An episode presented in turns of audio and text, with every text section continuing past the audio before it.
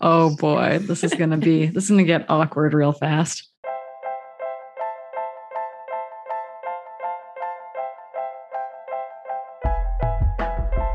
Hi, hey, hello. Welcome back to episode 24 of Trail Society, brought to you by our friends over at Freetrail. I'm Corrine Malcolm. I'm Keely Henninger. I'm Hillary Allen. You guys sound so excited about your names this week. This is great. Um, okay, we've got a lot to talk about today, but first and foremost, we've got some exciting news. We kind of teased it uh, a couple weeks ago. We are working with some new sponsors moving forward for the rest of the year. And the first one is the kind folks over at, at Athletic Greens. That's right. We are the umpteenth podcast brought to you by Athletic Greens, but we've had a lot of fun working with their product, trying their product. Um, I traveled with it to Tahoe. It was kind of nice to have in my on, in my bag for that trip. And I'm wondering how you guys have been feeling about introducing athletic greens into your daily routine. Yeah, I'm loving it. It's a uh, something that I've incorporated this year um, is being very diligent about recovery drinks, and so it's really cool to. I just add athletic greens to it. It's like adds just so much extra. It's like oomph to my recovery drink. I feel like so that's just a really easy routine, and I actually also brought it um, with my in my van. So I have like a little a little stash there. So it's great. I can open up my little recovery um, cabinet, and you know there it is. So. yeah, I feel like it's been helping me after runs as well because I just pour the powder into the lovely bottle it comes with with my GU Roctane recovery mix and then basically mix the two of them with water right after the run. And then everyone kind of looks at me weird at the trailhead because it's a green, like to go smoothie, but it keeps super well. It doesn't get gross at all. And then you have like a pretty nice tasting recovery drink that has way more vitamins and minerals than just your regular one. So that's been that's been really fun for me as well. Yeah, I've been using it as my morning, my morning pick me up. It's a thing that I drink first thing in the morning on an empty stomach. It helps me absorb all those wonderful vitamins and nutrients that are within it. Um, and then I try, I've been trying to save my coffee for my post exercise thing. I know I'm a weirdo who can who can run before having that their daily their morning Java, but um, I found that that's been a good balance of getting that hydration kicked off too for me because otherwise I don't drink water. It appears at all. I'm like I'm a coffee and wine person apparently, um, but we're excited to kind of get to share this new product with you. Um, you're probably not fam- you're probably not unfamiliar with it. I am I am certain, but because we're partnering with them you have you can take advantage of their offers as well. And to make that super easy um, we are going to have a link in our show notes but essentially you can all visit athleticgreens.com slash trail society. Um, again that's athleticgreens.com slash trail society. And not only will you not only with with your purchase you're also going to get a one year free supply of immune supporting vitamin D. So it's in a cool dropper form. I'm not much for, you know, having a whole bunch of pill bottles lying around. So I think it's kind of a, a nice one two punch between the Athletic Greens drink and having that little vitamin D pick me up. Yeah. Yeah. And, and we're really excited to, to work with them. They are really excited about our message. And so we're glad that we got new partnerships because we're going to be able to bring you guys more content and put more time towards it. So it's really exciting. Yeah, I think we're going to dive into races to kick things off because that's what everyone was doing this past weekend. I was talking about races, and the two of you lovely ladies were running races. Um, born start with some international flair while things were going over on over here stateside. Um, the next race in the Golden Trail Series was was well underway in Chamonix. That was the Marathon du Mont Blanc. Uh, they actually had to cancel the 90K that goes along with it due to high winds, which is a super bummer. I had a bunch of teammates that were supposed to race the 90K, and then last minute they found out that the race was not going to happen. But the race itself, the marathon race, which is a big, I think, feature every summer over there in June, was spicy. Did you guys get to see any of the footage? I mean, obviously you're busy racing, but did you see any of the videos post production from them? I didn't get to see anything. I just was kind of looking at looking at Instagram or individual people's kind of updates. Um, I, to be honest, right after my race, we finished in a in a library with internet, and I just immediately put on the YouTube and the live stream for Western States. So, which, we'll, which, we'll, talk about in a second. But um, Jonathan Albon, who can maybe do no wrong, um, he's so talented. Living in Norway, so talented. Um, won the race uh, and about with, with, about four minutes to spare over David, who we talked about um, for the last Golden Trail Series race, um, in second, and Rui Ueda from Japan in third. I think everyone loves Rui Ueda. Um, super super talented runner. Um, David, David moved into, or Davide moved into first overall in the series, which is, you know, kind of this like, I guess, summer long battle between everyone. So that's exciting. And then in the women's race, um, Sara Alonso, the young Spanish athlete who had such a brilliant run at Zegama, won overall. I think she won by six minutes. Um, I watched her descent because normally this race ends on an uphill, but this year they had to descend all the way to the city center, which, if you've been out there for UTMB, is a gnarly descent back into town. Um, she actually fell. There's this footage of her like totally belly flopping on the downhill and like popping back up, rounding the switchback, and someone throwing her bib at her because her bib literally like got ripped off her sports bra. And she just like tucks it under her sports bra and like keeps running. She wins by six minutes. She is now the overall leader in that series. Caitlin F- Fielder of New Zealand was second. She's now second overall in the series. She also had a great Zegama. And then the pride and joy of the USA Dani Moreno, who I don't know, I'm her biggest fan, I think, went from seventh to third in the final part of the race and there's this photo of her coming towards the finish and she's literally screaming as she's running to the finish line. She pushed all the way through the line. I was I have chills right now talking about it, but her third place I thought was really really exciting and then honorable mention for our US listeners, MK Sullivan, former UNR coach, wonderful human being, finished ninth in the women's race and I think that that definitely deserves an honorable honorable mm-hmm. shout out for our North American listeners. Yeah it was bonkers. Cool. I don't know. I think so I might be Dani's second biggest fan. So we can we can it. we can fight about it. I think that's totally fine. Dani's great. She's amazing. Yeah. And then we mentioned that both these ladies were racing. Both Hillary and Keely were busy racing. And Hillary, there was a major throwdown at the San Juan Solstice. Oh yeah. can you can you tell us just a little? we're going to talk about the race in detail in a little bit, but can you just give us a rundown of of how the women's and men's race panned out for the podium? Yeah, man, it was actually really exciting because um, you never know if someone's going to start to uh, come up to a start line. But San Juan Solstice, like I was in it. Um, Claire Gallagher was in it. Hannah Allgood was in it. Who, if you guys remember her, she won. She most recently won the Gorge 100K. And so talented so talented. Um, and it's funny, she's coached by Megan Roche, Claire's coached by David Roche. And Claire was like, David didn't even give me a heads up about this girl. and I was like, well, I am. She's really good. Like, let's go. And um, and then uh, oh, even Sandy Napop Pop- Nate Popper was there. Some really strong local runners from Boulder were also there. So it was like one of the most stacked um, yeah, Nikki N- Nikki LaRochelle ran the race yes, too. Nikki La Rochelle, she's there. She's so talented. exactly. She's on the the skimo, like the national skimo team. Mom, yeah, so, mom of two. Like, yep. Dang. She's so strong. She came in sixth woman, um, but it was just such a strong field, and so like I was really excited uh, to to line up there because it's like it's a tune up race for me for like you know for UTMB, but like you want to run and compete and do well. And so it was really cool to have like these ladies, like just to kind of go back and forth if you couldn't really relax for a second. Um, obviously, I didn't see the men's side, but we were actually all pretty close. Like um, I know Hannah, she finished first, uh, sixth overall. Claire was seventh overall. They Claire was like closing hard at the end. Um, I was just outside the top 10th and 13th, but um, we were all pretty close to like the top of the field anyway. So that was really exciting. Um, the, I don't know if you've read, but Hannah Allgood's Instagram post is so great. She's like, yeah. I look over my shoulder and I see, I didn't know you were allowed to have pacers at San Juan Solstice because the last 50 miles. The last 10 miles, yeah. But she like looks over her shoulder and she like sees Claire's blue shirt and she's like, we gotta go. and just like takes off. Like with how many miles to go, do you know? in town. Was, yeah. yeah, like wow. right towards the very end. Like just it was a nail biter. It sounds mm-hmm. like. Yeah, yeah. Because uh, Claire at the end of the race, we're talking, and, and Claire said that like she knew that Hannah was like there. And so she, her, her partner was curried for her and he was not ready to pace her. She was like, you're pacing me, let's go. Cause she like needed, I think like the pick me up. And so like she started hammering and like she knew she was maybe a couple minutes ahead of her, but she like kept, she said she was like borderline being reckless on at the end of the race. Cause she was like, where is this girl? And then she finally saw her as they entered like the town. And then by then it was like a little bit too late, but like it was, it was pretty cool. I didn't have oh, a, man. I didn't have a pacer for the last bit. I actually admittedly kind of like let up a little bit at the end. I was like, I'm just gonna run this in.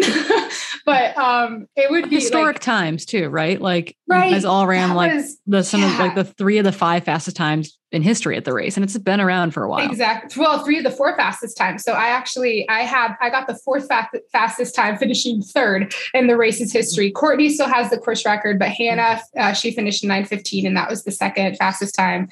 And then Claire's time was the third fastest time ever on this course. So Crazy. yeah, yeah. And Sandy's time too is like, you know, normally typically a winner, um, like a, like 10, 30, 35 has won this, this, um, race in the past. And Sandy wow. ran a 10, 23 yeah. or something like this. So, you know, mm-hmm. she ran a fast time as well on this course. And we should add real quickly before we mention the men's podium is that I just want to give a shout out. Dynafit has picked up some athletes recently, including Hannah Allgood mm-hmm. um, this spring, and then David Sinclair um, as well recently, I think has joined that team. So Vibram's also making some moves. They picked up Alyssa Clark. Um, another Boulder athlete whose name is escaping me, and she definitely listens to this, so she will let me know. Um, but, but, but I feel like Vibram and Dynafit have made some moves recently that are very exciting, and, yeah. and Hannah Allgood is included in that mix, which is very cool. Mm-hmm. Yeah, and so Hannah Hannah's heading out to CCC, so we'll see her there. Cool. What about the men's race? Could just give us the rundown of the top three there. Yeah, so the men we've got John Henrik Her- Herrick, sorry Herrick. Um, if you guys know him, um, he used to be a professional cyclist, a super strong uh, runner, um, and now also. Um, so he finished in eight hours eighteen minutes, and then Ryan Sullivan finished eight twenty three, and Carlos Rubal uh, Rubal finished at eight fifty, eight hours fifty. So those local guys, you know them or? yeah, those are those are all like pretty local guys. I think actually it's really funny to look at the like the the entrance list and see how many are it's like just it's so many colorado locals um, so we have a lot of strong runners here and those are like some pretty solid times too on that course yeah, and not a huge spread over a 50 mile distance too which is mm-hmm. impressive mm-hmm. but speaking of women running fast times um, we're going to talk about Western states and we're just going to give a rundown of the top 10 men and top 10 women.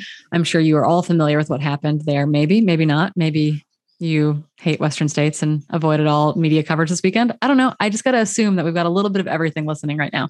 Um, but I, I saw Anne Marie Madden, who finished 11th. So I'm just gonna give her a quick shout out on the infield as I was like done with my live broadcast shift. And I said, I said, Anne Marie Madden, hi. And she's like laying in fetal position. She's by Ruth and Ellie. And I said, I want to congratulate you on being the like the fastest 11th place finisher ever. Yeah. Because she was under 1940. Mm-hmm. And before 2018, like a 20 hour race would be mm-hmm. third. Yep. So, mm-hmm. like, we just want to point out once again, like, not as hot as last year, but pretty darn hot, 2018 esque temperatures. I was definitely melting on the track. And the men's spread this year was so much like closer together. Like, good job, men. Thank mm-hmm. you for not having the I called it. I year. called it in the beginning because I could see probably the top, aside from the top four men, I saw every single man till mile 10. Yeah, like they, running they were with some smarter. girls, we were like, wow, I think the smarter. guys are being smarter this year, which it shows in the results. The first woman wasn't until uh, like 13th or 14th overall, which which last year Beth was like sixth or seventh. Yep. So. And the, well, I think we had three women in the top 10 last year. Like this was a much more, I would say, normal year as far as where women finished in the overall. Mm-hmm. Um, and the men ran a smarter race than they did in 2021, be it just like being rusty, not racing in 2020. I don't know, but very proud of the men's field for holding it together this year. Women still had, I mean, one and two had some of the, the, like were within the top 10 fastest times ever. And then the spread down to 10th and 11th in the women's field was just bonkers. Like so close. So close and like so fast for for like missing out on a top 10. Like I can't mm-hmm. believe that Anne Marie Madden was under 1940 and didn't finish in the top 10 like very mm-hmm. indicative of like the 2019 men's race where there was like a all out drag race for positions like 8 through 13th Yeah. Like, yeah. super- I mean, what the media kind of missed, I think, just because of like the differences in cameramen towards the end was Tyler Green was like a minute back from Arlen with a mile to go. Yeah. He They were closed like so 40 hard. seconds and came in like what 80 meters behind him on the track. But like at that point, you can't catch him. But it was just so insane how fast they must have been running. His pacer Mhm. got dropped, looked so ragged. I was like, oh my goodness, what happened? He's like, we were sprinting. Yeah, which which they've had to do before. There have been in, in 2019, like the dudes that were duking it out for like eighth through 13th, they all dropped their pacers at the top of Robie Point Mm. because they were Mhm. running so hard So crazy. at that point. But we'll give a quick rundown of the top 10 and then we're going to dive more into Western States coverage, in particular, Keely's race out there more than anything um, in just a little bit. But um, Ruth Croft, our queen, our Mhm. T Rex queen, um, won in what we believe is the third, Third fastest fastest time Yep. ever. Um, she was running Beth Pascall splits for much of the race. Um, and then I think fell off a little bit at the end, but she PR'd by 12 minutes over last year. So she now has two of the fastest times ever Hmm. At Western cool. States. Um, Ailsa MacDonald gives me f- hope for the future of my running career. At 41 years old, she ran the 10th fastest time ever Yeah. in 1746, 46. Like, Yeah. was close, you know, not necessarily closing to Ruth, but was like running. She ran Oh such gosh. a brilliant She was back so half of the race. She ran Yeah. so smart. Yeah. Yeah. It was so impressive to watch. Um, Marianne Hogan, if you don't follow her on Instagram, you should. She was Yeah. third and she posted the funniest reel of her trying to move after the race. It's pretty all time. She was third. Um, Louisa Bueller of Switzerland was fourth. Emily Hawgood fifth. And we should point out that means that it was New Zealand, Canada, Canada, Switzerland, Zimbabwe for the top five Mhm. women. That's pretty cool, which means our I'm going to say show favorite. Maybe we love all these women, but maybe show favorite goes to Leah Yingling, um, Mm. running the most brilliant back 40 miles Yes. um, ever. She was sixth, top American. Um, really, really happy for Leah Yingling. Um, she's followed by Taylor Nolan in seventh. Camille Herron stuck it out for a top 10.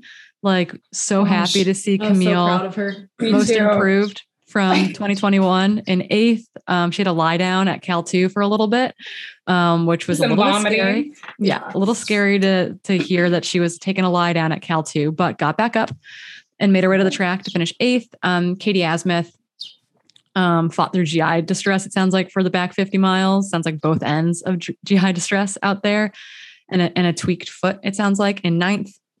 And then from France, um, Camille Bruyas um, rounded out the top 10 and they, yeah, in 1934. So I want to say, you know, Anne Marie Madden, once again in 11th, missed out on the top 10 by like three and a half minutes. Mhm. So they So fought really hard. And that was just a very impressive. Once again, the women very impressive in 2022.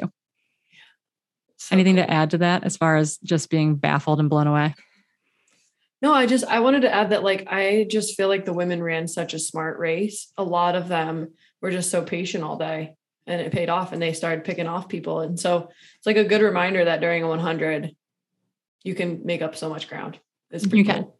Yeah, you can run really fast miles towards the end of West a race like Western States and and move up. I mean, we'll talk about this in the men's race too, but Tyler Green executed Yeah. on that in a big way again this Mhm. year, like just Yeah. steadily moving up all day. But Mhm. um, you know, I don't I think I think we all knew that Adam Peterman could win. Mhm. Did we were we confident it would happen? Maybe not, but um I don't know. Everything this kid touches turns to gold. Is that appropriate? Yeah. The first and he's and he's so humble, right? Yeah. He started So off like fourth or fifth. Yeah. He didn't So start nice. off with an ego, which I feel like is Mm-hmm. really pertinent to racing 100 miles well because I think Mhm. the people who come in here super super gifted maybe never running before a lot of times want to lead because they're used to running really fast 50 miles or 100 ks and he just sat back for a while and then started picking up the pace which was just so admirable to see for someone who was ranked so high and had been winning all these other races he didn't make like watching him run through these aid stations too. He didn't make like beginner's mistakes. You know, it's not like he, wasn't left rushed. without ice. He wasn't rushed. Like he was just he had a good crew around him and good mentors, and Mhm. it showed. Like he just kept moving and kept moving really well. Early leader um, on the men's side. Um, did not see Jesus at mile 90 like he did last year, Hayden Hawks. Um, while it looked like he was cramping up a bit and having some issues um, after about the Green Gate mile 80, Aid station, Hayden, I think, fought really valiantly to hold on to um, second place. That's kind of where Right. he was running for most of the race last year, and then had a little had a long sit down um, very late in the race, like mile 92. So I was really impressed with Hayden. I know what a competitor he is, and I know that you can't really temper that in an athlete like Hayden. And so for him to to finish second this year and to I, I was I was very happy to see that happen. Is how I'll Mhm. describe that. Yeah, because he looks like he was pushing through some hard stuff. Yeah.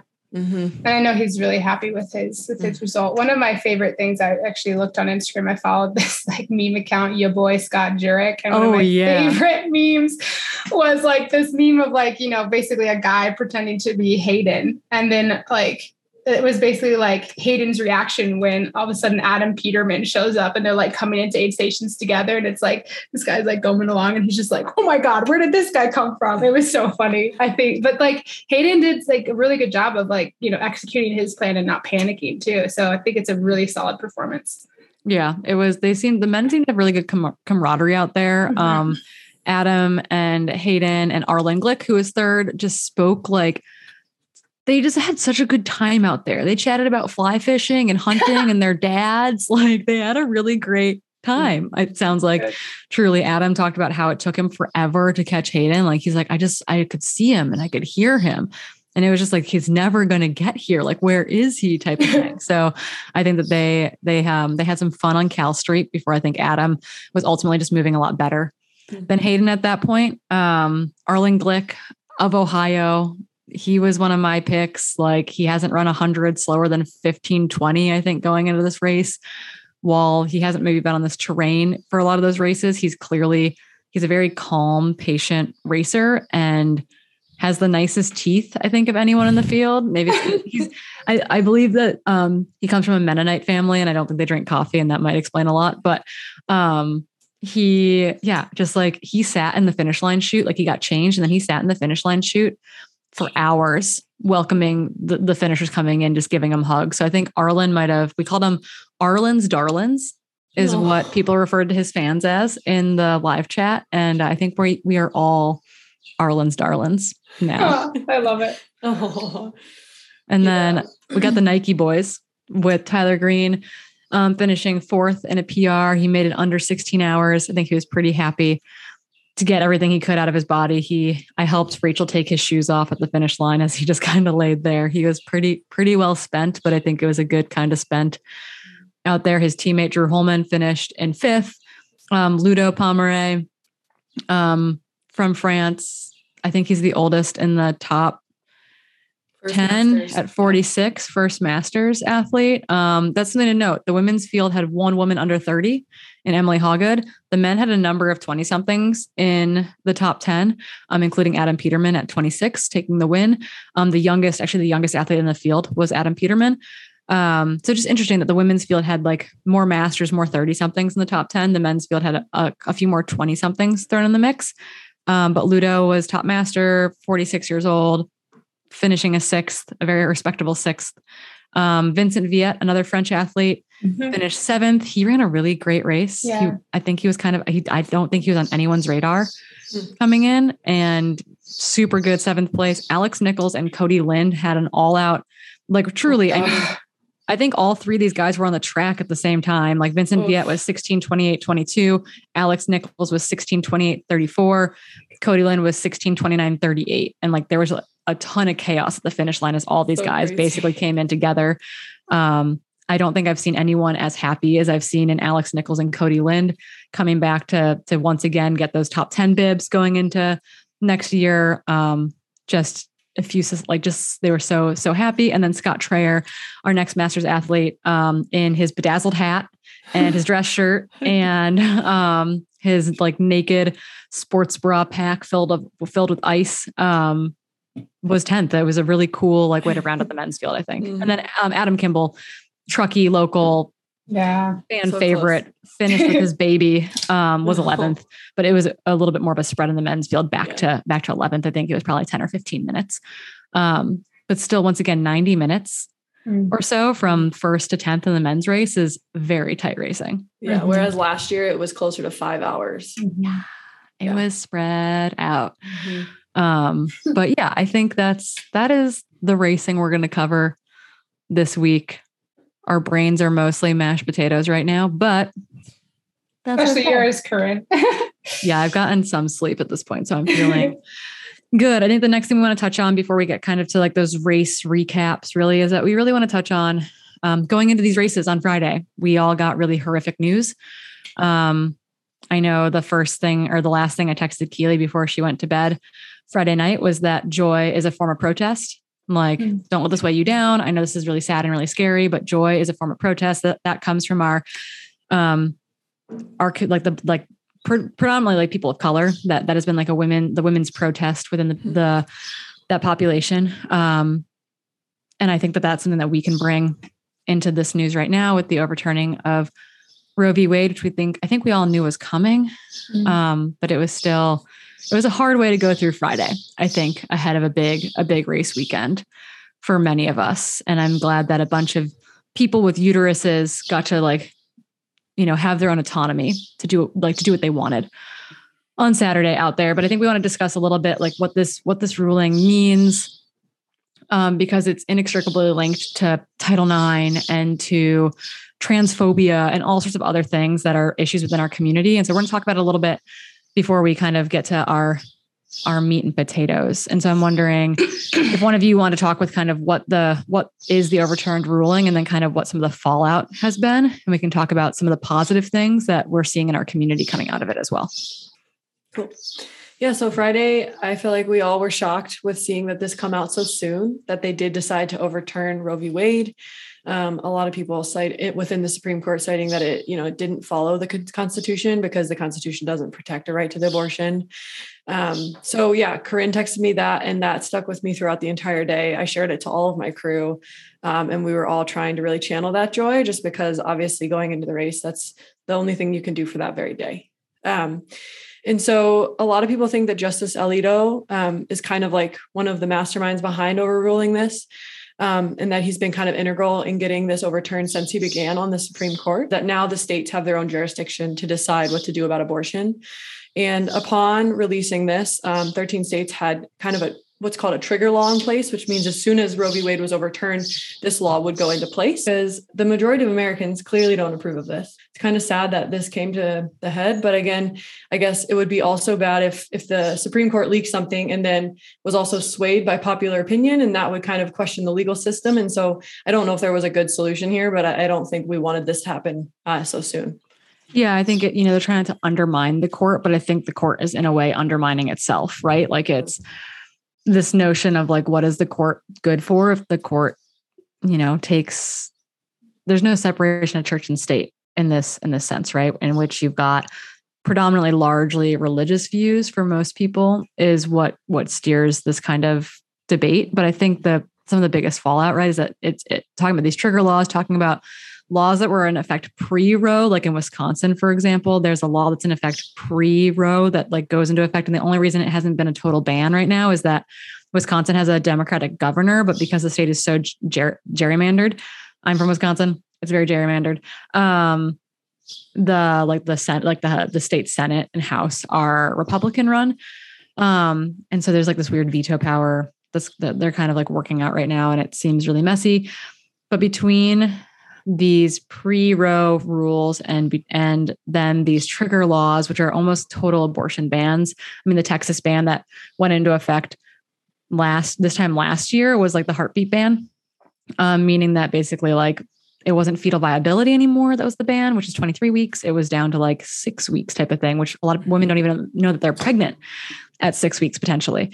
Um, and what that means though is that if we look at all those states that are that either have trigger laws in effect or have pre-Roe laws in effect or will likely have a more stricter abortion ban um, outside of like health of the mother type of thing, which even then that gets messy in a lot of these states with ectopic pregnancies. You basically have to wait until a woman is dying to intervene, which is insane.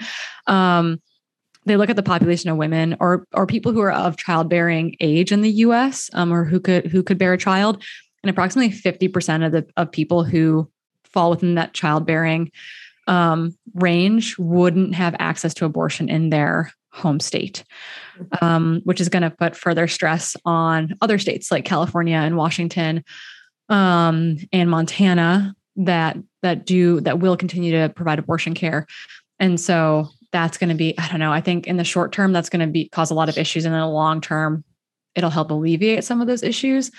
But it's it's very scary and it's very messy. And it's this idea that we'll regulate certain things. And I don't know, like we're not going to take some, away someone's guns, but we'll take away their right over their body. Like to me, that's just like, right. oh, I know it's very political, but it's also very insane. Yeah. I mean, the one thing I do want to say too is, I mean, when I received this news on Friday morning, the only thing that I could do was just start crying because it has so many different implications. And you know, we can kind of what we can go into this later about how it affects us personally. But um, one thing that I do see is a little bit of hope is that when something like this happens, um, there is a pushback, right? So why, while Justice Alito is is trying to, I think, like being a constitutional purist, and the fact that he thinks that the the um, the right to an abortion isn't protected against the constitution. What we can do is like locally at the state level is that instead of you know having these laws that are banning abortions we can actually pass laws. And that's that's that's protection. That's not citing a, a precedent of, of a supreme court ruling that's actually passing laws in certain in certain states to protect those rights. So i do see it as a as hope that hopefully in the states where you know we you know that for that 85% where people are you know against this that we can actually pass laws to protect it um, and then hopefully that can lead to some pushback on this yeah because i mean one of the one of our biggest concerns when this leaked i think was the idea that while you like you and i the three of us might not be directly impacted by this we live in fairly progressive states. We are women of means. We come from family of families of means. We have a support system. Um, you know, it's we we will not be as greatly impacted as some of our listeners, as some of our friends.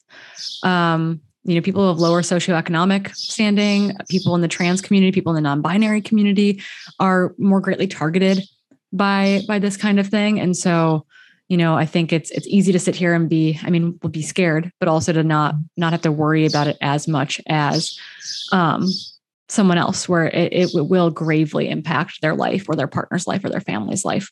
Um and then we've seen this kind of immediate response. I know that i think keely you you pulled these like these plan b stats and those track with the texas like heart rate band um stat in which like the i think something like out of state or out of country even purchases for like medical abortions so the pill pill form of abortions like that's the sale went up exponentially in the state of texas in the past 12 12 months and the same thing is being seen with um, the purchase of plan b right now and that's having further further fallout i'm wondering if we can talk more a little bit more about some of the other responses to yeah. the overturning yeah and i guess also like in regards to the pill or to um, the abortion pill um, they're still that's still legal, right? Like you can still buy something across state lines and have it shipped in. But again, like we don't know how far some states will go and make that illegal as well. But yeah, right mm-hmm. as of now, that's still legal. So that's an option.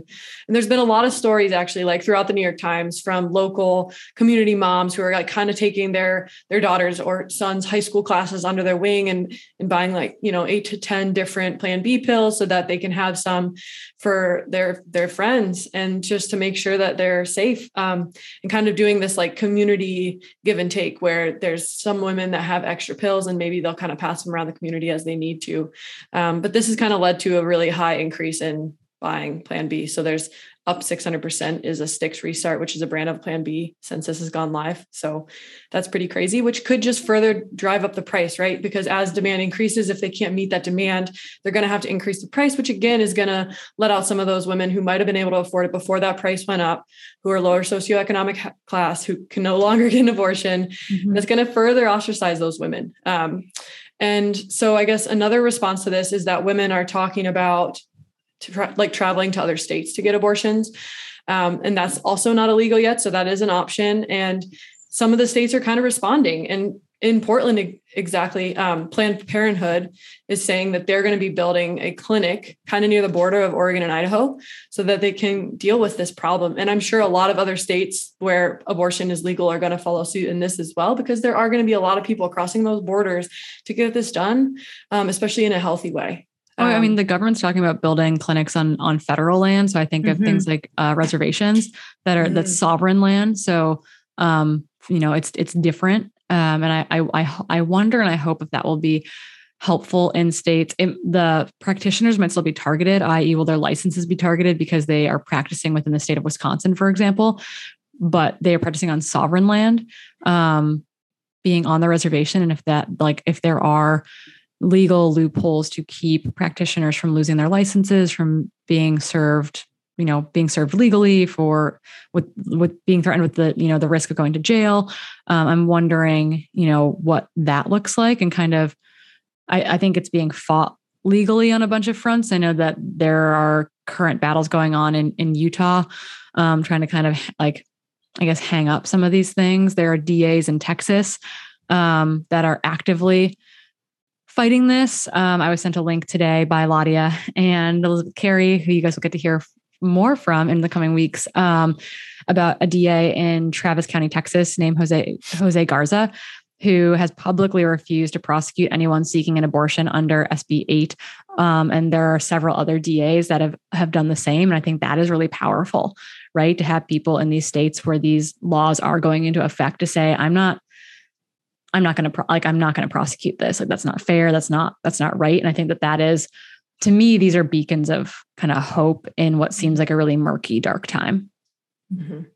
Yeah. And the same went in Utah too, where a judge actually blocked the state's near total abortion ban from going into effect for like 14 days to kind of allow time for the like the court to hear the challenges from the community to the straight trigger law so that maybe that's also hopeful for for utah as well and i think um, we're going to kind of round out some of this and then we'll kind of move on from there. But you know, there are companies like Oura Ring. Um, Keely and I sent a text back and forth. Keely's fighting a giant spider in her office right now. She's freaking out. I'm not sure if we're gonna leave this in or not, but Keely's currently losing it in her office. I think I got it. Sorry, okay. I hate spiders. Okay, I do too, but your face was just people watching the YouTube are gonna wanna are going to want to tune into that part because we'll leave it in. It was uh it was great. But there are companies that are, I think, another beacon of hope, right? Are there companies like so like Oura Ring, who we work with. Um, a difference between like Oura Ring and Whoop is that you own your data with Oura Ring versus Whoop, you don't have access to your raw data. And in a moment like this, in which we use Oura Ring for menstrual for menstrual and like mm-hmm. fertility tracking, um, they have promised that that is your data. It's not anyone else's data. They're not going to sell it to anyone. That they are here to protect your data and protect your information. Um, and based on our ability to access raw data from them, like as opposed to them owning owning us and owning our data, like that to me is like, heck yeah, you're doing it right. Like mm-hmm. big big thumbs up, pat on the back type of thing. Yeah, couldn't be prouder to wear my Oura ring after I read that. Yeah. Yeah. And then there are a lot of companies that have come forward Starbucks, Tesla, Yelp, um, all sorts of people have come forward and said that they will help their employees who live in states where abortions might be, there might be a total ban on abortions to travel to a state where, um, or for their spouse to travel to a state, right? Because it's not, it's, it can be, you know, it's not just, just who the, who is employed, um, to seek an, to seek an abortion. We actually got an email from CTS this week. Um, while most of our employees are in Colorado and in um, and in Washington and in California, we do have employees in North Carolina and Utah and other places where they might be impacted by this. And they said, "Hey, like, what we can do is we can we can provide up to two thousand dollars to help you or your spouse if if needed. Like, please let us know." Um, over you know over the you know coming months weeks months years um, I, I, know adidas just did the same thing as well um, offering that to employees. While most of the employees reside in a place like Oregon, um, with remote work, we're kind of everywhere right now. So it's uh, good to see companies stepping forward. And then my last spiel about this is that I think it's really important to normalize abortion. One of the stats that really stood out to me this week was that one in four women will seek abortion care in their lifetime. And I shared this with Keely and, and Hillary ahead of time to not surprise them. It's not something I've talked about very publicly or with anyone because it's, you know, my body, my choice. Um, but a decade ago, basically, as of this summer, a decade ago, um, as a young 21, 22 year old, um, I needed an abortion. And I was talking to a really good friend recently and telling her this. And she said, like, I'm so happy you chose you 10 years ago. Like, I'm so happy you chose you. And I think that um, that's really important that I had that decision. It's really important that like I was not in an emotional, financial, I was not in college at the time. Like I was trying to protect my spot on the national team. Like I had these, you know, these Olympic goals and dreams, and um, to have this surprise that that I was not ready for, um, being able to choose and make that choice for me was really, really important. And while I don't regret that decision, I regret that I did it totally alone. That I didn't want to tell my teammates, my coaches, my friends, um, my parents like no one. Like I had to do it completely alone because I don't think it was shame, but I think it was this like, I didn't want to have to explain myself to anyone. And I regret that I haven't been able to talk about it. And I think for me, those are, it's not this, it's not this shame or guilt over that decision. It's that society makes us feel like those decisions aren't valid and that people should get to weigh in on those decisions. And while we've talked about the leak of Roe v. Wade, we've I've I've had people reach out to me um, kind of expressing a similar a similar feeling and a similar experience and i think it's really important to you're not that's like to know that you're not alone and that it's not uncommon and that you shouldn't feel guilty or ashamed about it and while this is not meant to shock or awe anyone i think that my goal in like very publicly telling people this right now is that it kind of feels like a me too like it's it's one of those things where it's like it's hard to believe that your friends have been sexually harassed or assaulted. It's hard to believe that the people that you care about have had to go through, um, have, have, have had to seek abortion care. But the truth of the matter is that it's incredibly common and that by living in the shadows and by not talking about it, it like continues to, to extend that shame that is like totally internalized on other young, other young women. Um, so that's me I want to know, I want you to know that I'm a face of that too, and that you're not alone and that you're heard and that you're seen and that uh, my DMs are always open, I guess is the continuation of that. But it's it's one of those things where I just like I think it's important to normalize it because it's not it's not people that you don't know or don't understand. It's people that are in your life more than likely. So uh, be kind. Uh, what the last thing I'll say is that I distinctly remember hearing about a college cl- or a high school classmate. I think I was a sophomore in college, and I remember hearing through the grapevine, I don't know, maybe from my parents even, that she'd gotten pregnant and that she had to get an abortion. And I just remember it was like this, like, oh my goodness, like juicy gossip, like taboo. And instead of like that was the reaction as opposed to like, oh my goodness, like I hope she's okay.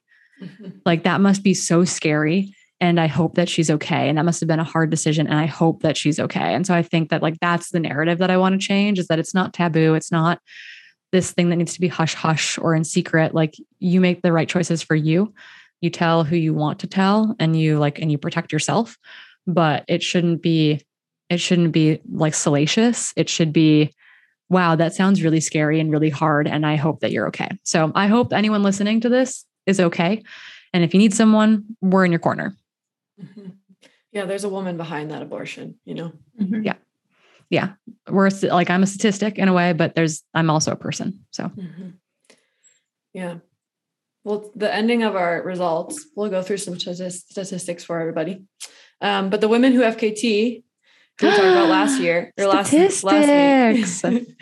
um, we have over half of the FKT set for 2022 are by women this year. So hats off to women who FKT. Their initiative is definitely working, and they're getting more women out there setting new FKTs. So that is joy. The other week, and that is so cool. Joy in the form of protest, I think, is what we're going to all carry with us all summer long. Uh-huh. There was a cool grant initiative too that you pulled up, and there was another one that will piggyback off of this in a second. Can you tell us a little bit about the Trail Trail Sisters and uh, TNF collaboration? Sure. Yeah. So back in 2021, Trail Sisters in the North Face kind of started this initiative where they gave 40 mothers $140 for um, childcare. However, this year they upped that and they're actually giving away 20 grants of $400 for 2022 to help cover some of those childcare expenses that women need so that they can get out and train and get out and adventure and get out and have some time by themselves. And so I really like what they're doing there because one of the biggest things that holds women up is is having to deal with their children because that's a big time commitment. And so being able to at least give them a little bit of extra money to help to help do that lift uh, is pretty awesome. So hats off to Trail Sisters in North Face. Yeah, and a cool thing that came up recently because USA Track and Field Nationals, Outdoor Nationals just happened in um, Eugene, Oregon, and um, Allyson Felix partnered with the um, and Mother mm-hmm. organization, and they provided free childcare for um, women compete families competing at um, USA Track and Field Nationals, and I thought that was really cool. And the And Mother organization is just doing a phenomenal job being present and being part of that. And when I saw that, when I saw that post and that Allyson Felix was partnering with them for that initiative at USA's, I was blown away with with like their initiative, but also the fact that women are helping women, right? That like women, like mm-hmm. no one else is like, it's like the rescue is not coming, except rescue is like each other. And I really just like it, it made me feel all the feels knowing that they were taking care of one another at USA's last weekend. That's all I got.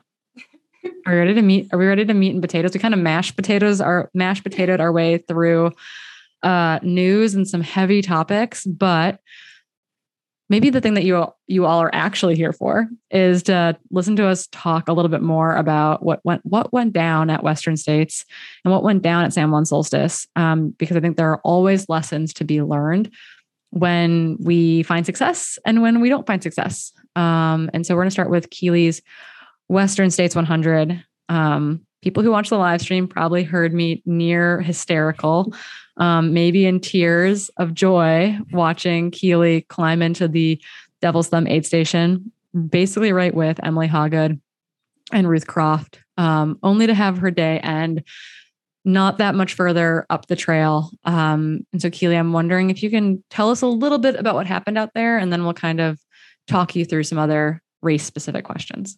Yeah. So I think, I mean, I've had a lot of time to think back on this now because it's been a couple of days and and I've had nothing to do. So I've got to think a lot about it. And, and you know, one of the things that I went into this race doing was was really nailing all of the things I could control. Because last year I didn't control much. So I went in super naive. I didn't control my fueling. I didn't control my crew. I didn't control my cooling. And, and that resulted in, you know, not the best race.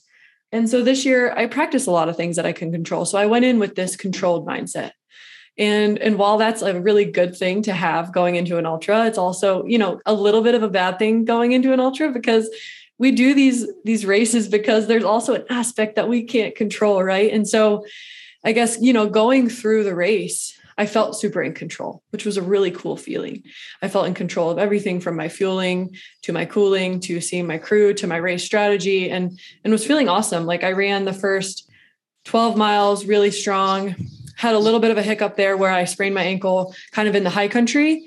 Um, and you know, it was bad, but nothing crazy. Again, I still felt in control. It was runnable. It was angry for a couple miles, but I continued on and just used it as a way to treat myself to the downhills a little slower and to keep my quads fresher for later in the race. So I didn't think too much of it.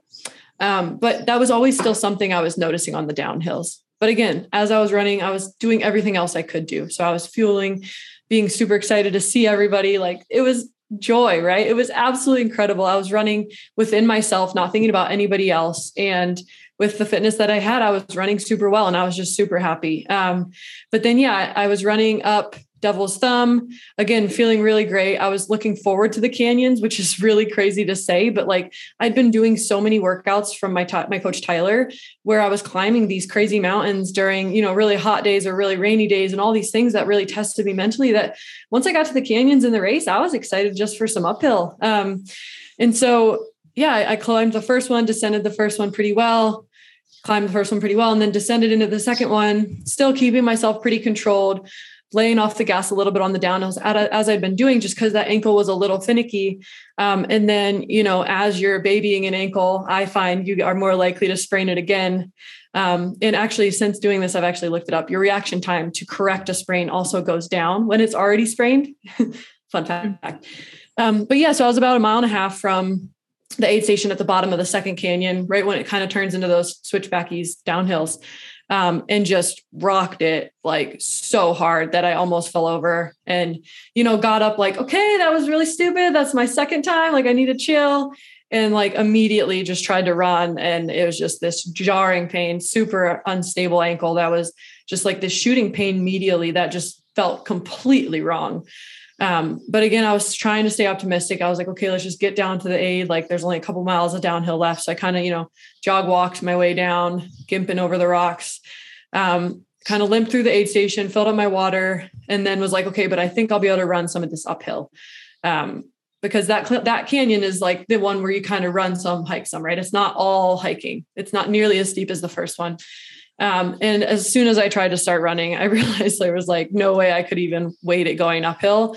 It was just this insane pain on the medial side. And I was just like pretty certain, or at least concerned that I had done some serious, serious damage because I've I've broken an ankle in the past. And so I walk up that whole canyon, um, pretty certain that I'm not going to continue because I just I've been in this boat before where I kind of know what a sprained ankle feels like and what something worse than that feels like and it did not feel like a sprain anymore and i just i couldn't run without just excruciating pain and without a limp and so got to the aid station met the most lovely physical therapist i've ever met in my entire life shout out to the crew and of the volunteers out there many of them have volunteered for 5 10 15 20 years at these aid stations mm-hmm. if you want good mm-hmm. medical you want good pts you want good volunteers it's western, western states has states. got it all mm-hmm. Yeah, and her name was Tanya. She's this lovely physical therapist who flies herself on her own diamond every year from Florida to come help with this race because she loves it so much.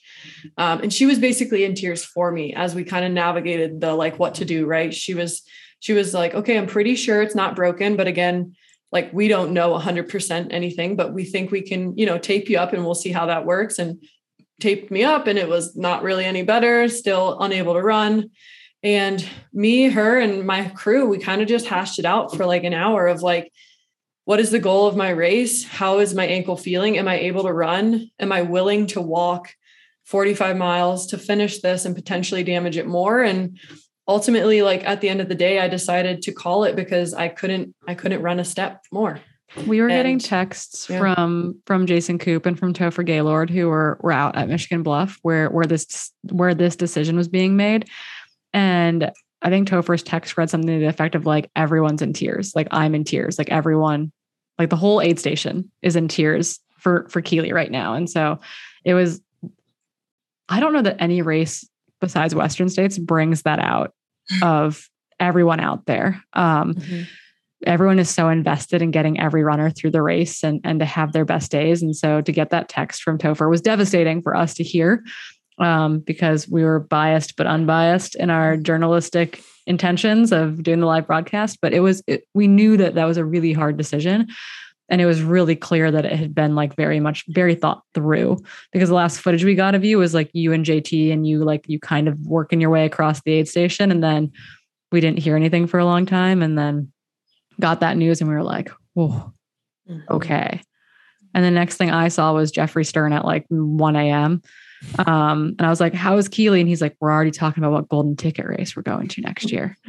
And so let's kind of like work through this idea. Like we're gonna we're gonna get to that point of your story, right? Mm-hmm. The like what golden ticket race, like the fire has been relit type of thing. Mm-hmm. But what mm-hmm. about this idea of like I, I really this is beautiful. You put it in the, the show notes. This idea of joy and pain that they can coexist at the same time, and like how how are how are you processing kind of the last three days have seemed a little rough but that you're in a you're in a much better place right now. Like how are you processing the joy of like running a brilliant 50 miles and the the pain of knowing that your day ended before you wanted it to? And then how are you going to be moving forward kind of out of that?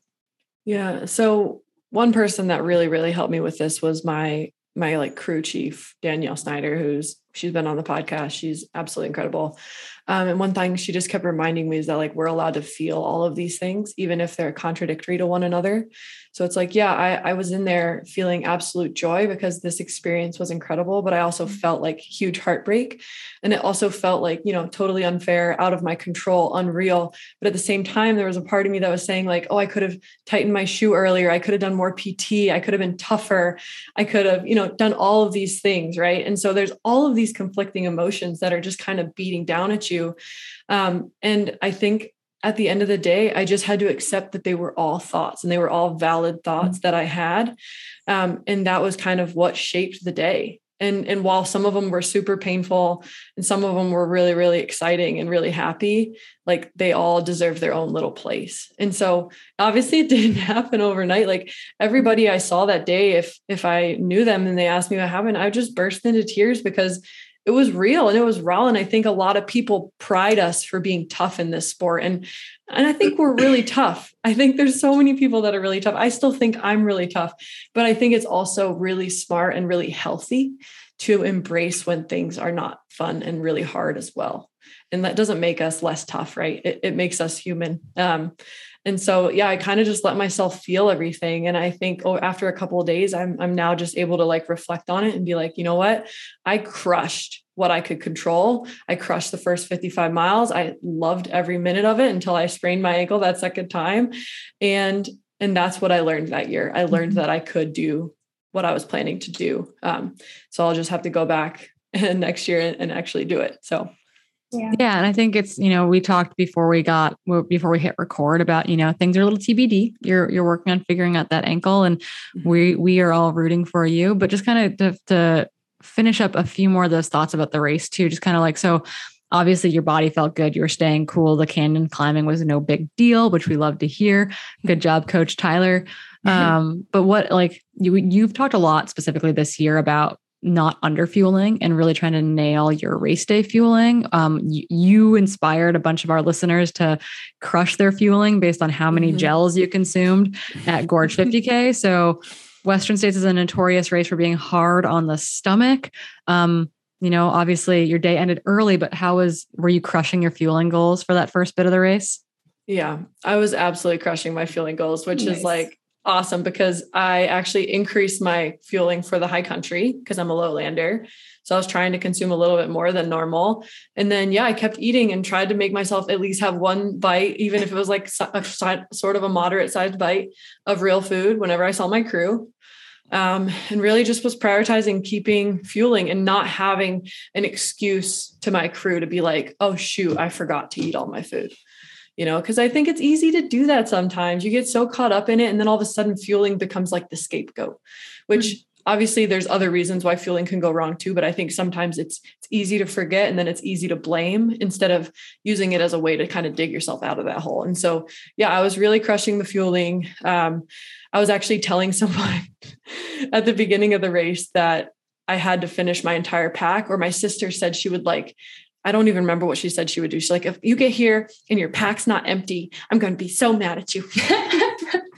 and so that's I was like, that's the my goal. crew we want. I love yeah. it. And I think um, I think it's a really good spot for us to drop the other hint we've been talking about hmm. um, over the course of the last couple of weeks is that beyond athletic greens, the other the other really cool um, sponsor that we're excited to work with for the re- remainder of the year to keep us not just fueled during our races, but more so fueled all the rest of the time.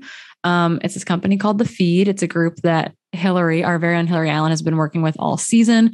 Um, and while we are just getting started with them, I'm wondering before we before we hear about Hillary's um, amazing run at San Juan Solstice, I'm just wondering if Hilly, you could give us a little a little tidbit on what the feed is and what our listeners should know about about the feed. Yeah, I mean, and the cool thing with the feed is I've I've had the pleasure working with them this year, and I know you both are familiar with them, but it's kind of like your one stop shop for for everything like an endurance athlete needs. Like, I of course I do a lot of of different sports, right? Um, so racing, um, running, but also on a bike. I can I fuel very differently, and in the past it was a little bit difficult for me to kind of stay within one nutrition brand because I can basically eat like a whole meal on a bike and still like do really well. Um, or, you know, with running, I was a little bit more finicky. And so working with the feed has kind of been a game changer for me because I can pick the sport I'm doing, then I can pick my fuel. So I can pick the hydration, the gels, um, recovery. I um, this is tools or even, you know, different kinds of shakes they have you know supplements and and breakfast replacement meals too as well. Um, and i can kind of create my own personalized fuel box. Um, but that's what i really love. So i can like mix and match. I mean i just i just kind of highlighted some things that i was consuming for my san juan solstice race. Um, and it was a variety of different gels. And i was i've been able to try out some new brands i had never been able to try before like Neversecond um, and they have energy gels, but also um, hydration mixes. And I can kind of mix and match that with GU Roctane as well as Skratch Labs that I've used in the past, um, Spring Energy, um, and JoJ bars. Um, it's kind of it's awesome. So I've a been little to, A little bit of everything. everything. Like literally, I thought I was just one person that would use like the same gels over and over again, right? Because that's like kind of what I had practiced in the past. But then I was always kind of get, uh, especially after a hot race or something. Maybe I had a bad experience on the course. Like maybe I'd blame it on the nutrition, and I'd be like, I'm sick of this flavor. I can't use it anymore. And now I have the freedom to kind of test a bunch of different products and see what really works. Um, and it's been awesome. One thing I have to mention though is like it's local here in Boulder. And so I've been able to actually try local nutrition companies like this brand called Honey Bunchies. It's literally like honey and like nuts. It's like the best thing ever. um, but yeah, I could get you could get those all from the feed. So um, and it's awesome because uh it's just it's like a one-stop shop. So you guys can use it for, you know, you, we you're can mix and match, right? We can, Exactly. we can we're, we're GU for life, but if we want that, we want some breakfast oatmeal. If we Mhm. want some uh, recovery, tools. recovery Yeah. tools, there's some balls. I we we get to kind of create our own boxes every month moving forward, and I'm excited to kind of mix and match and Mm-hmm. and try some different things as we as we roll forward with them. But we'll put a link in our show notes um, for you to go give the feed a try as well. But it's kind of nice since you know you can get all your stuff in one place. And I think with that, Hilly, we just want to hear a little bit more about San Juan's about San Juan Yeah. Solstice. Well, I mean, to talk about nutrition, also, I crushed it. Um, Nice. I, yes, I was so happy because, you know, there was I was panicking a little bit because it's at high altitude. Like the lowest part, part on the course is in Lake City, and Lake City is at 8.6, and you immediately start climbing. So you climb up to 13,000 feet and you top out at 13,300 feet Dang. and you're you're on the continental divide slash colorado trail for 10 to 12 miles and these are kind of in some meaty sections of the course like between mile 23 and like 35 so like you kind of undulate up around there. Um and yeah so what was like i was practicing you know altitude running um practicing my nutrition but sometimes you never know if you're pushing a little bit too hard and what'll go wrong but I was able to consume 200 to 250 calories an hour, like throughout the whole thing. I thought of you, Keely, at the at the end, like the last like 30 minutes. I'm like taking this gel, let's go, and uh, it was it was really cool. That's so And- important. I would and, be yeah. I'd be mush at that point, I think. I did Going it, at altitude is hard. It's Yeah, so hard. And I didn't like feel nauseous. I didn't throw up. There was like one one point when I got a little bit sick of like I just wanted pure water, like ice cold water, just because it was kind of hot. I Mhm. didn't want like you know I usually have one bottle with Skratch and one with um with water, and so I didn't really want the Skratch thing, but. Um, still, I was able to consume gels to the very end. I actually told my parents were there. Um, they were playing like crewing for me. And so I told them, I was like, check my pack, make sure that everything's empty. So that was also like a goal of mine to make sure that everything that I put in there I had um, consumed. But that was a really big confidence booster. And I say, like, I know I like raced San Juan Solstice and ran a fast time, but I was thinking about UTMB during this race because that's always very, um, it's a long distance, 100 miles. And I think the fueling that I, and that strategy, like if I had to keep going, I definitely could. And I think it was because of the nutrition and um, my recovery has been on point and i have to say it's because of it's because of the race day nutrition So I've got a question for both of you. And this kind of teased up something that Keely mentioned before this idea of like thinking you're tough and thinking you're durable and having that kind of shattered. And it's, I'm wondering, obviously, you know, Keely, you're kind of actively working through this right now. And Hillary, you did work through this last year at, at UTMB. You had that really scary moment where you stepped on a rock Mhm. funny and you felt your foot and you said, oh no. and you, you ended up pulling out of the race, you know, before I think any of us anticipated something that might happen. And so I'm wondering, you know, from both of you, Keely, where you're sitting right now, and Hillary, you know, kind of having worked back from from wondering if you're tough enough, you know, how like how does San Juan Solstice play into that? As far as like this being another another like kind of brick in the wall of the foundation of being like, yes, I am tough. Yes, I am durable. Yes, I can do hard things. Um, and then Keely will kind of ruminate on on where you're sitting still right now. oh man Corrine you're gonna make me cry because um, i told i told keely that i might cry in this episode because oh man, I'm going to do it. But um, it just hit me so hard. Like, um, damn it. Um, but like hearing Keely, like knowing how much effort and like work you put into your recovery, like I felt that last year when I was recovering from my foot break and I felt so fit going into UTMB. And then for something to happen like that that you can't control, and then it just ends your race. Like I was just like, I was just gutted for you. Like I know how that feels. But you know, what I can say, you know, hindsight is kind of 2020. Like I thought I rebroke my foot. I you know took some time off and then i didn't have another race until like a couple months later and it really fueled my fire and then i had one of the best races of my entire life like at madeira and um, i've been feeling like being able to work with my coach and like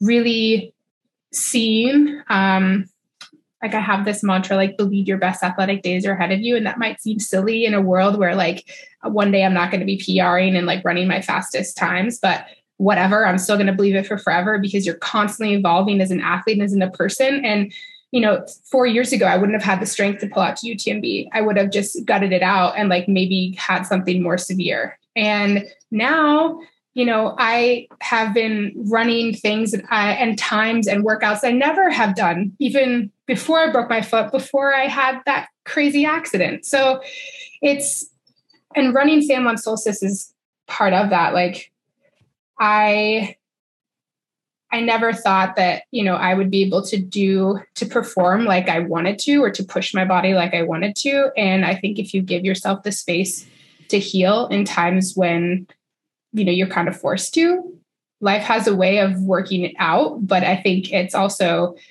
life has a way of working out. It's like I'm, it's not saying like a higher power or something like this. I'm just saying it gives you the space to create even like a like a desire of a different shape that can like consume every like pore in your body and i think that it just makes you want it and it makes you want to work harder but like work smarter i think and um watch out world because uh you know keely i think you're gonna you know it's it's when something like this happens i think it's uh it's kind of scary uh the next levels that you can reach so yeah, Ke- Keely, I was gonna say, like, while hilly kind of talks about that, that, fire being lit, you still might be in like the kindling stage of the fire. I'm Let wondering, it simmer. How does yeah. that blow does on it feel to be simmering?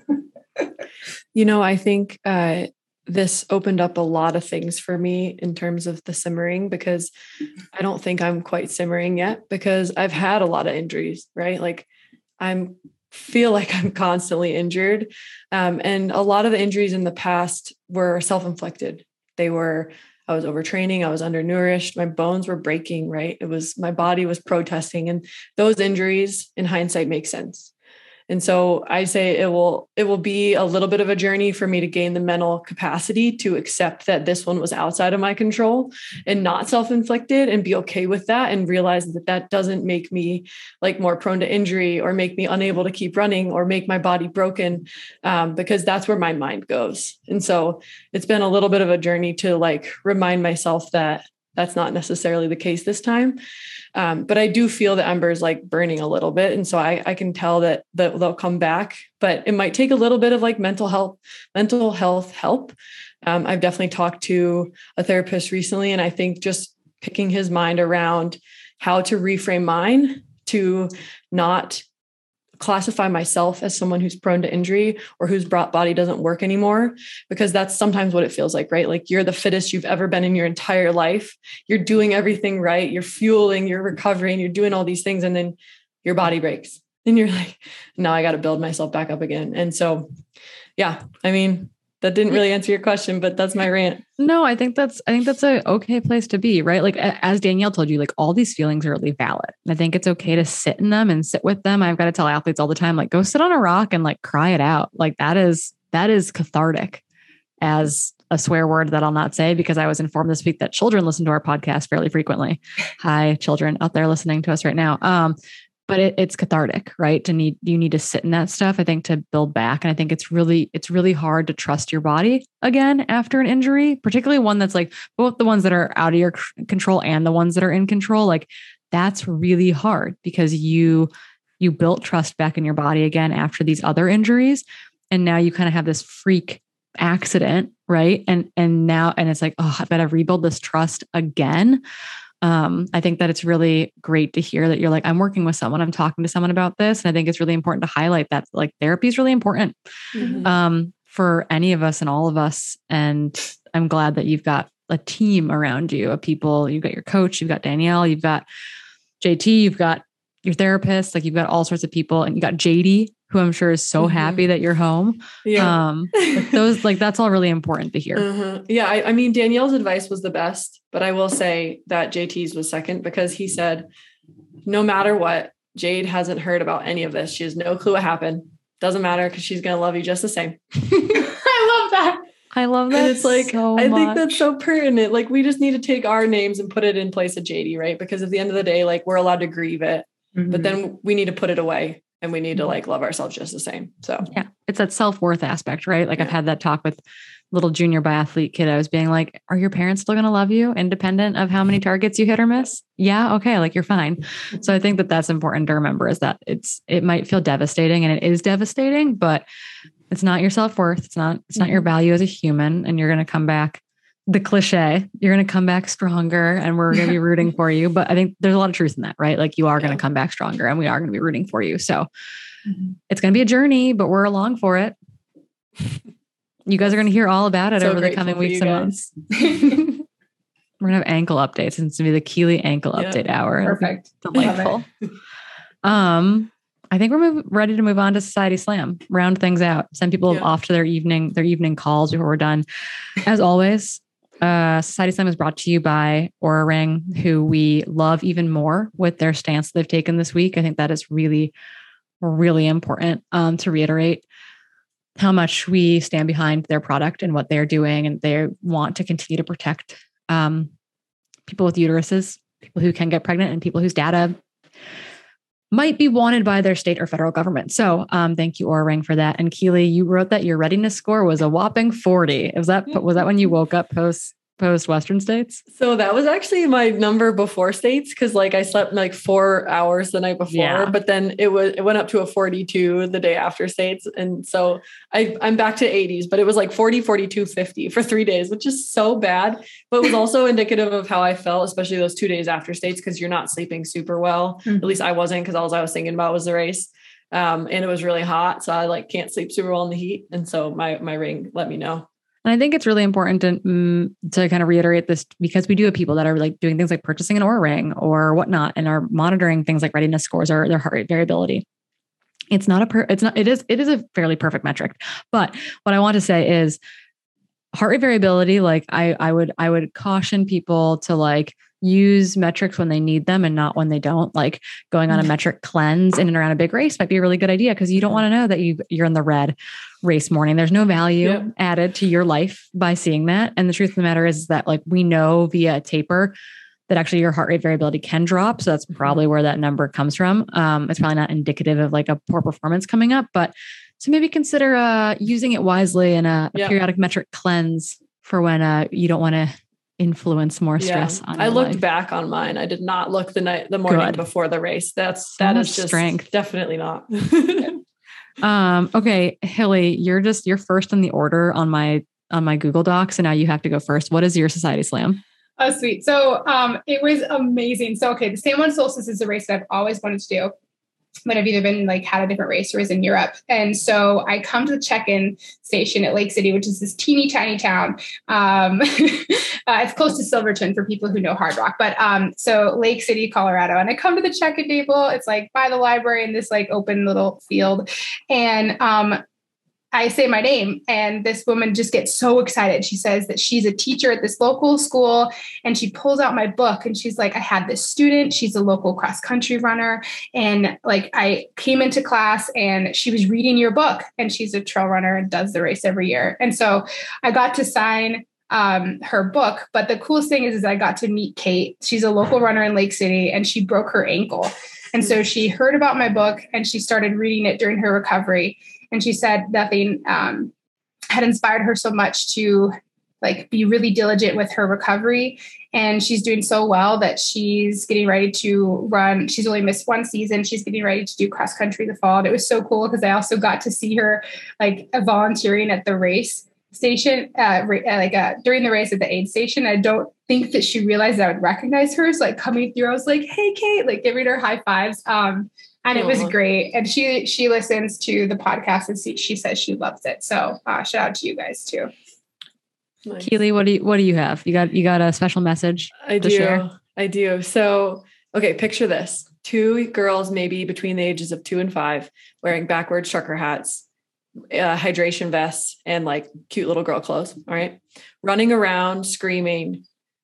Girls can do this too while watching the Western States live film.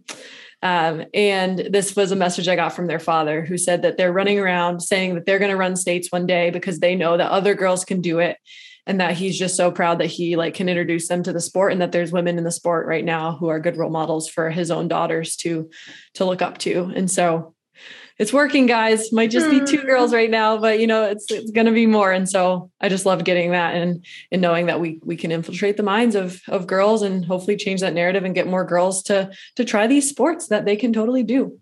That's, that's, so cool. That's so that's so cool. I think there was a there, I got a message similar to that, and it's not my slam, but I'll quickly say that someone's like, "How does it feel to to to now, you know, 10 years from now or 15 years from now when they're interviewing someone pre-Western states and be like, well, how'd you get into trail running? And they're going to be like, I heard Dylan and Corrine on the live mm-hmm. broadcast and I knew I had to do this. Like that sure. we will be their earliest memory in trail and ultra, which makes me feel really old very quickly. But um, a, a, akin to that, what I want to do is I want to thank everyone that came up to me at Western States or Broken Arrow and exclaimed some some variety of "We love the podcast." Mm-hmm. Um, I got to meet a bunch of really cool people, really amazing fans of of ours, and we're fans of you guys. I think is what you probably all don't realize is that it means a lot to us to hear that feedback that we are we are infiltrating your homes including like oh our kids know who you are like our like we put the youtube up on the tv or like we listen to you out loud and you know our kid our kids listen and, and we recognize you. And we've had emails like that too of, of from dads who are sharing the podcast with their with their 10 and 11 year old daughters. And to me that is what is really special about what we're doing is that you you all are listening and you're hearing us and we're helping you guys have these conversations in your home and with your families and with your friends. And that's why we do it.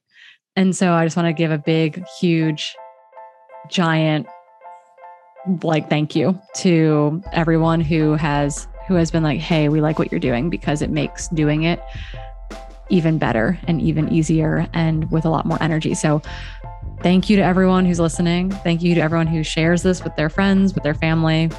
Um, we couldn't do it without you. And so without further ado we're gonna bid you adieu i guess for today. So slide into our dms keep keep sharing keep sharing the podcast and we'll see you on the trail soon